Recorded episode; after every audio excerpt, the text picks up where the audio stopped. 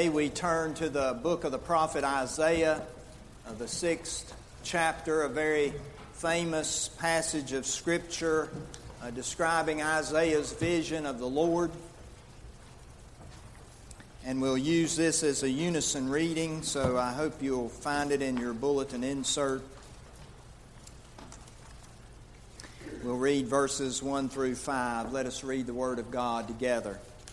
In the year that King Uzziah died, I saw the Lord sitting upon a throne, high and lifted up, and the train of his robe filled the temple. Above him stood the seraphim. Each had six wings. With two he covered his face, and with two he covered his feet, and with two he flew. And one called to another and said, Holy, holy, holy is the Lord of hosts. The whole earth is full of his glory. And the foundations of the threshold shook at the voice of him who called, and the house was filled with smoke. And I said, Woe is me, for I am lost, for I am a man of unclean lips, and I dwell in the midst of a people of unclean lips for my eyes have seen the King, the Lord of hosts.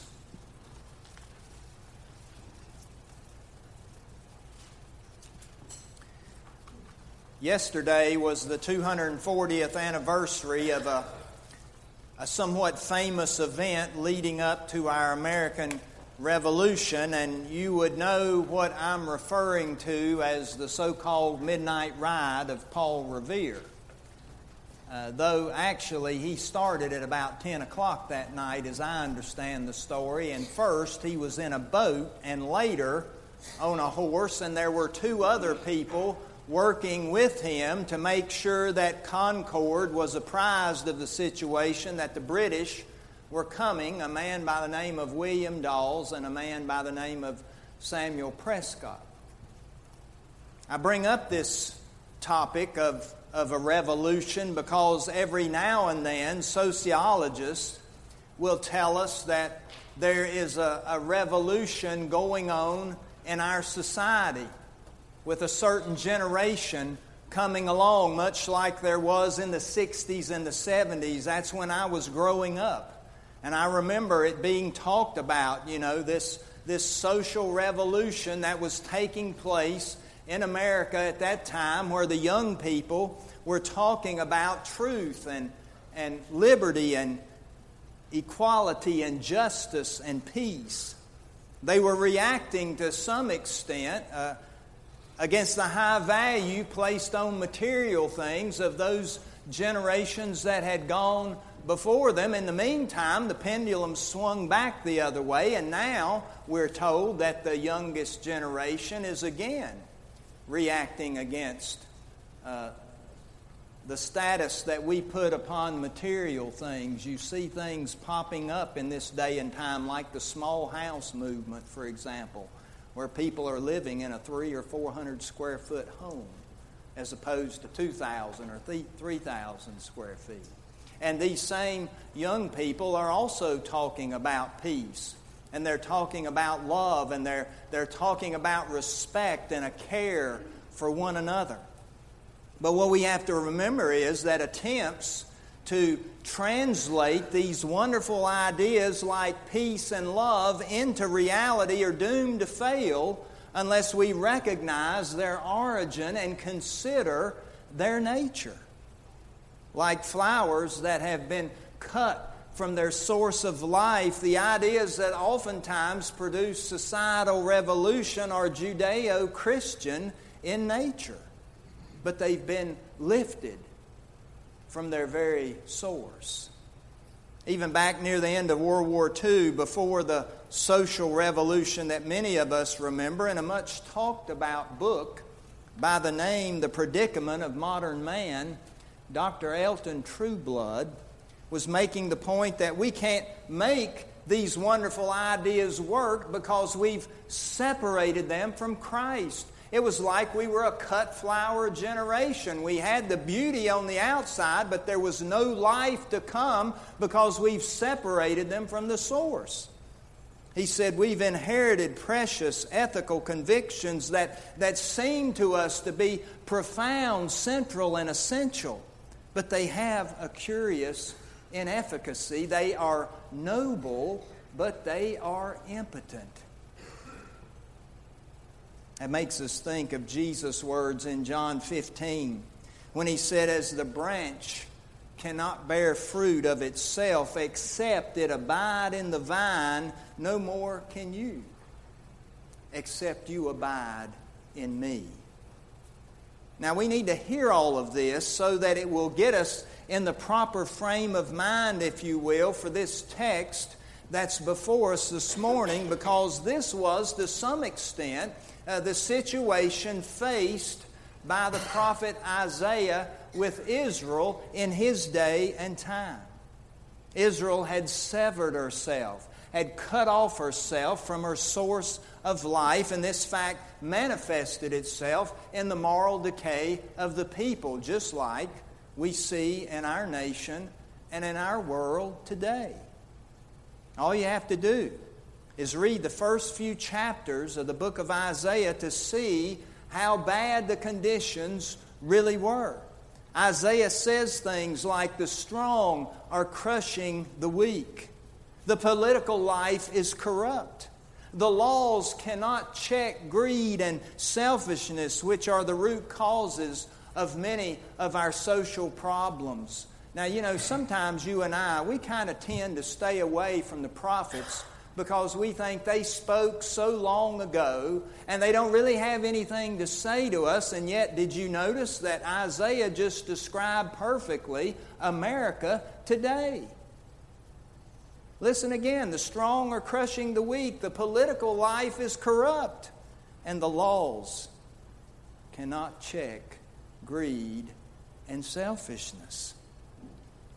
He goes on to tell us about how judges and officials receive bribes, crime, and lawlessness flourish. The whole nation, he says, is sick from the crown of its head to the soles of its feet. You see, that the nation of Israel had lost its sense of mission. It had forgotten its divine origin and purpose, indeed, its source of life, which was the Almighty and living God, the God of Abraham, the God of Isaac, and the God of Jacob. Israel had forgotten that God was God.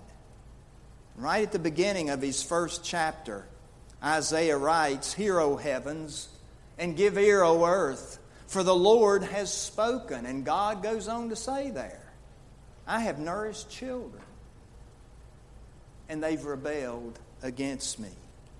The ox knows its owner, and the donkey his master's crib, but Israel does not know. They do not understand.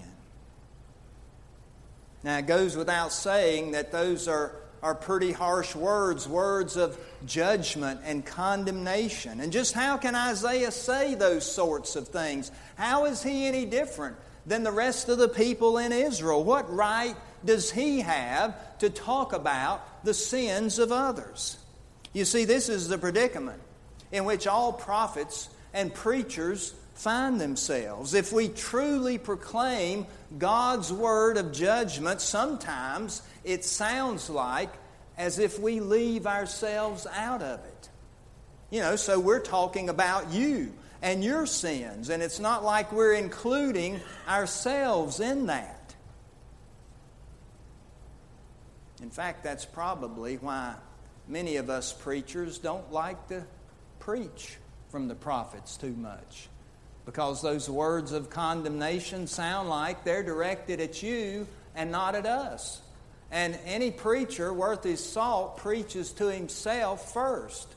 He's got the word coming to him before he gives it to you, and hopefully it's having its effect.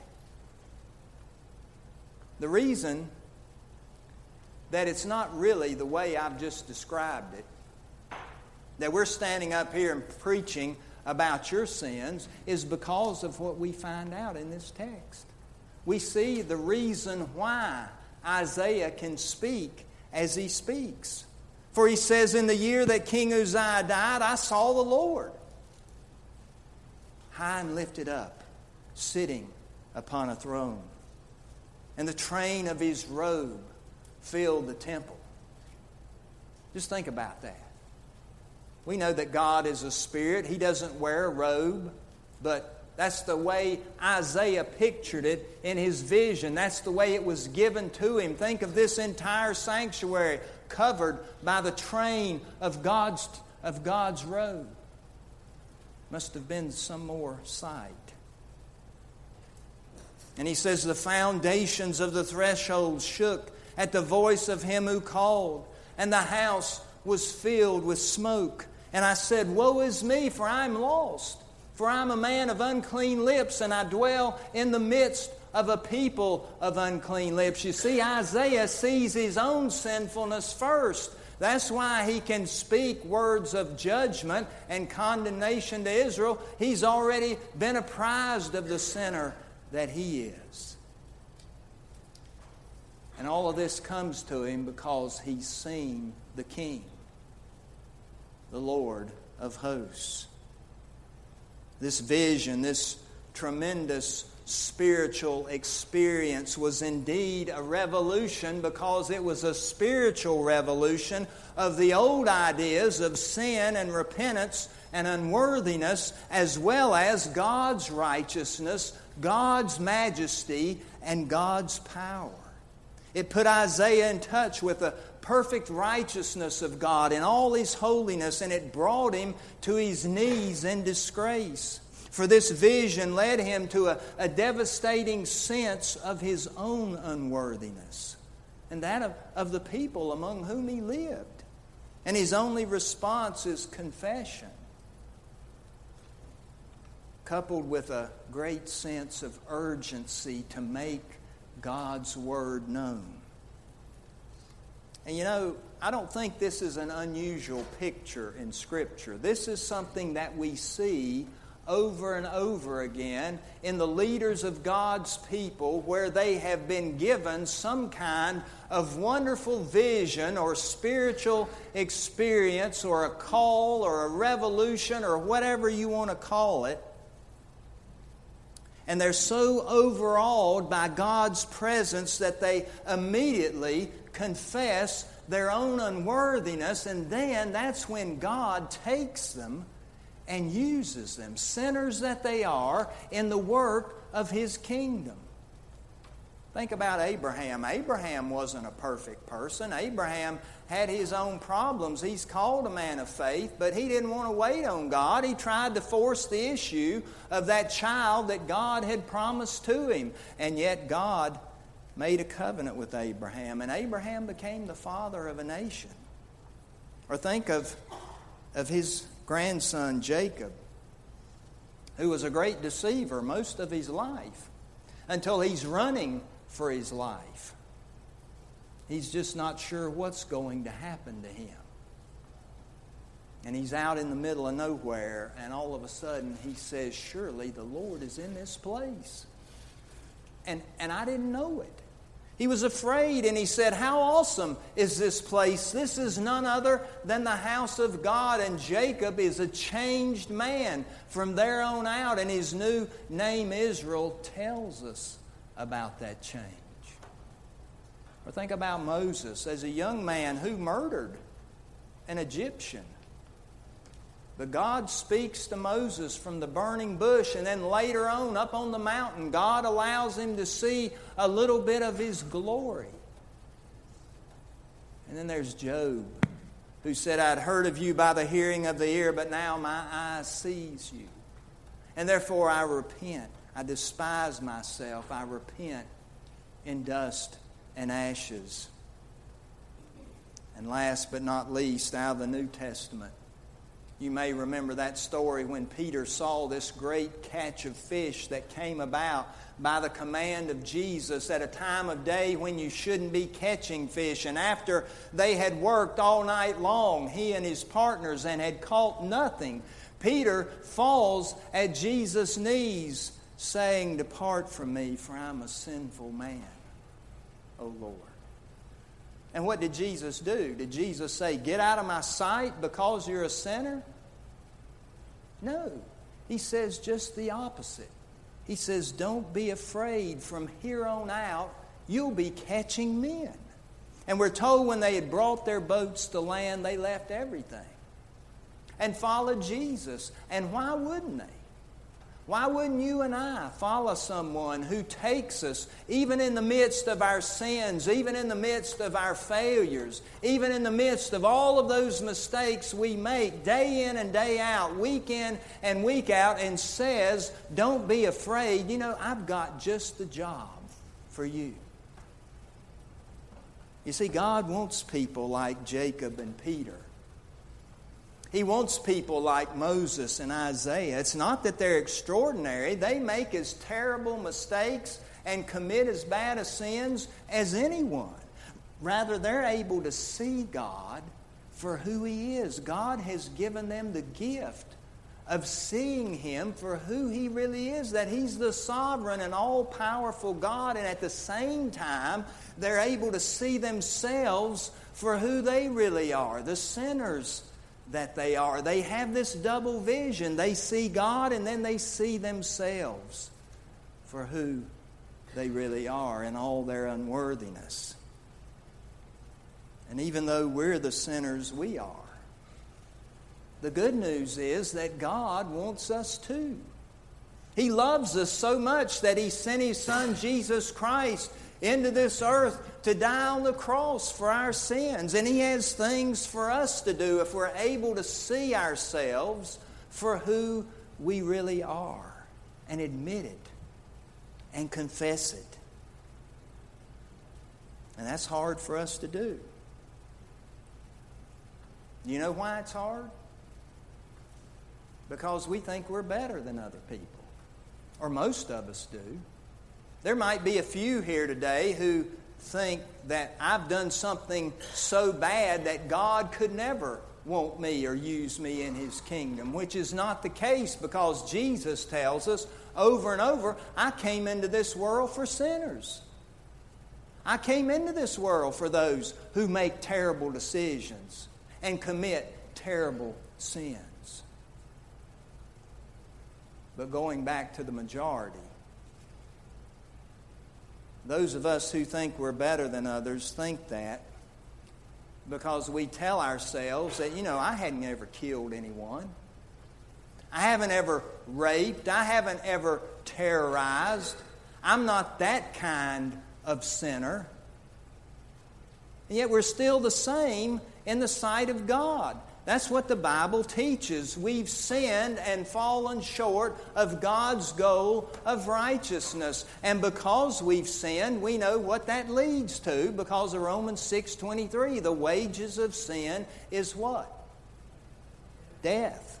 The wages of sin is death. This is why Jesus had such a contempt for many of the Pharisees and Jewish leaders of his day and time because they would not admit that they were the same sinner as the prostitute they condemned. They would not admit they were the same sinner as the tax collector they despised. And Jesus kept trying to get them to see that. In fact, in his 18th chapter, Luke tells us about a parable that Jesus once told to some who trusted in themselves that they were righteous and despised others because of it. It's a little story I'm sure you remember hearing. Two men went up into the temple to pray. One was a Pharisee, and the other was a tax collector. And the Pharisee stood and prayed thus with himself God, I thank you that I'm not like other men, extortioners, unjust, adulterers, or even like this tax collector. I fast twice a week. I, get, I give tithes of, of all that I get. You hear all that I language in there? It's all about him. There's nothing about God going on in this man's life. It's all about what he does. And we know what we do we sin. He's on his way to death. But the tax collector, standing far off, would not even lift his eyes up toward heaven, but beat himself in the chest, saying, God, be merciful to me, a sinner. And Jesus said, I tell you, this man went down to his house justified rather than the other. For everyone who exalts himself will be humbled, and he who humbles himself will be exalted. This tax collector had experienced a spiritual revolution. He saw God as the Almighty God, the one who's in control, the one who's sovereign, the one who's providential, the one who's all righteous and all holy and full of majesty and glory and honor and power. And you and I need to pray for that same kind of experience so that, like Isaiah, we too will answer, Woe is me, for I am lost. For my eyes have seen the King, the Lord of hosts, and seeing that King, I realize how unworthy I am. And that unworthiness sounds like bad news, doesn't it? And yet, the good news of the gospel that we find in Romans 5 8 is that God shows his love for us in that while we were yet sinners, while we were unworthy, Christ died for us. Doesn't that sound like good news to you? believe it, and live in its peace. Amen. Amen. Let's pray together.